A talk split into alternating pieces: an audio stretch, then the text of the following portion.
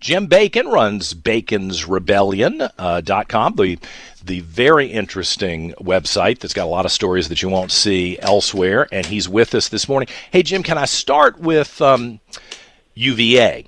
And of course, it's been a very rough week for UVA uh, with the murders, and of course the the effort to memorialize and and kind of heal from the awful killings uh, a week ago.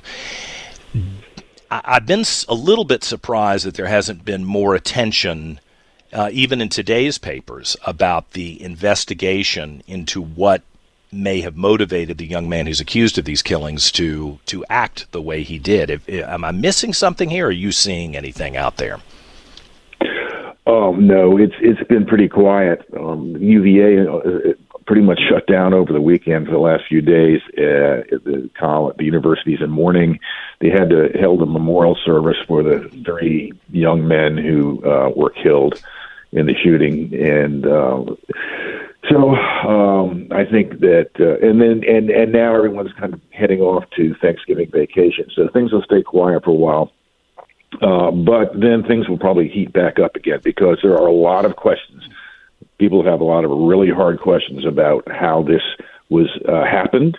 Uh, not only what was the the motivation of the the shooter, which is going to just be in it's going to be incoherent to anybody because he's probably I'm guessing he probably had mental illness issues. But the the bigger question is could it have been prevented if the systems that the University of Virginia had put into place uh, the violence prevention committee and the threat assessment team if those had been working properly um, could could it um, the shooter uh, Chris Jones have been headed off before the tragedy happened? I mean, it's a very legitimate question, and I reached out to the Attorney General's office. Now that Jason Miyares' office is going to lead the investigation into all of this to determine.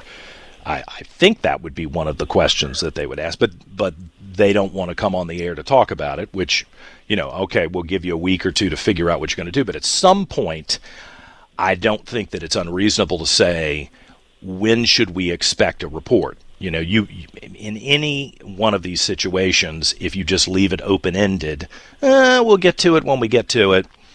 I, I don't think that that's an effective way to handle this. And what are the questions that you're actually trying to answer? Let's state those up front. Um, I, I, and I'm, I'm I'm surprised that it's taking so long to get some clarity on that, especially as we enter into a new week uh, post post shooting and with the memorial behind us and everything? Uh, yeah, well, I, my my guess is that uh, initially the attorney general's office they just had to kind of quickly dump in their lap a little bit. Kind of, uh, I'm sure they weren't planning on having having this task to to do, and and and they're they're trying to figure out just uh, what is the scope of the investigation and and how deep do we have to go on this.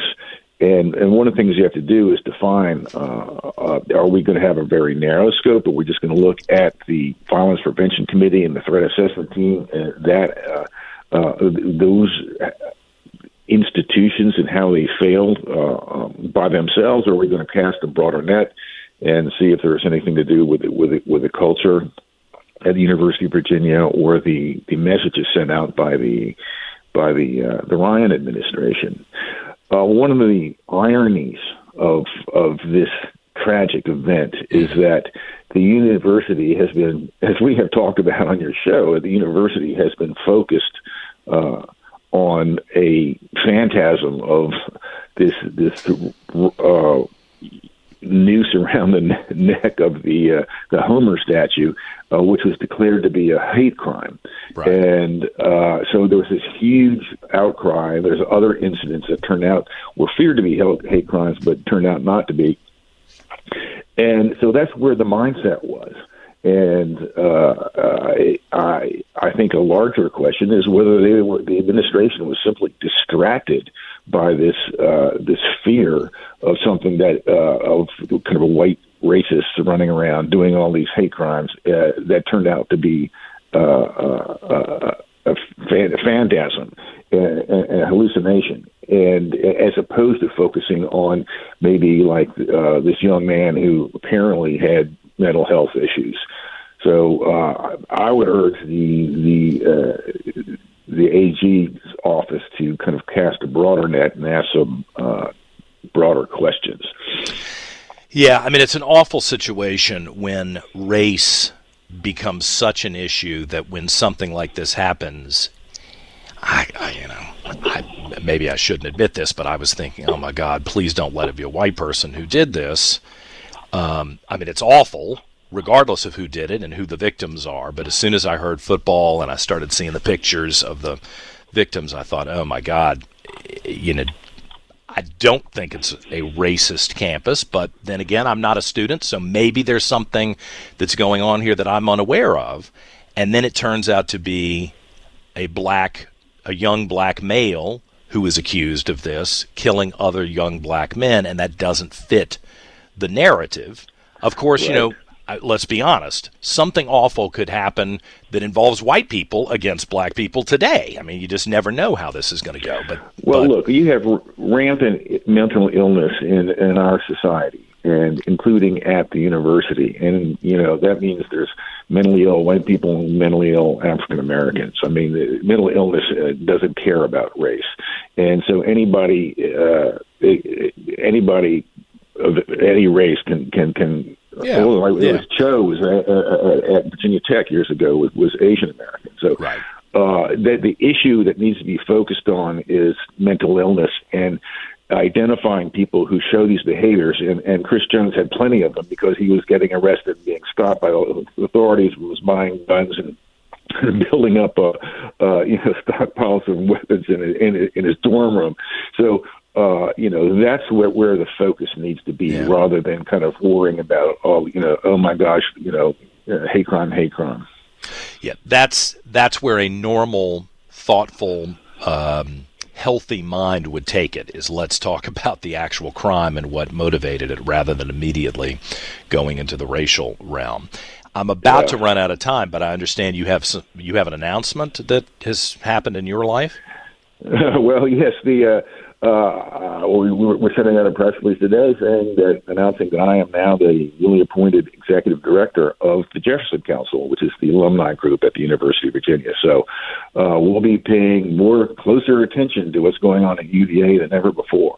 I'll still be publishing Bacon's Rebellion, but maybe not giving as much time to it as I was able to in the past. But uh, new opportunity is really exciting. We have. Uh, uh, a great opportunity to bring them about create real change and, and do some real pushback. Yeah. At, well, at UVA. Congratulations with you. I guess I'll have to talk to you about how much time you'll be able to spend talking to us. But you know, one of the things, Jim, that I think is important is to have intelligent, thoughtful, decent people who actually love the school helping to create the change on the campus rather than people who show up with an axe to grind. And I, you know, we haven't been I haven't known you for that long a period of time, but in our conversations, it is very clear to me that you and the people at the Jefferson Council love UVA. Don't think that it's a perfect institution, uh, aren't willing to whitewash anything just to make problems go away, but it starts with having people who don't don't want to fundamentally change the school because you hate it so much, but want to perfect it because you love it so much. And I think that is an important distinction between the different types of people who are are meddling at UVA uh, today. So good luck to you. It's important. UVA is important to Virginia, and you're the right person to uh, push it in the right direction. I think. Thank you.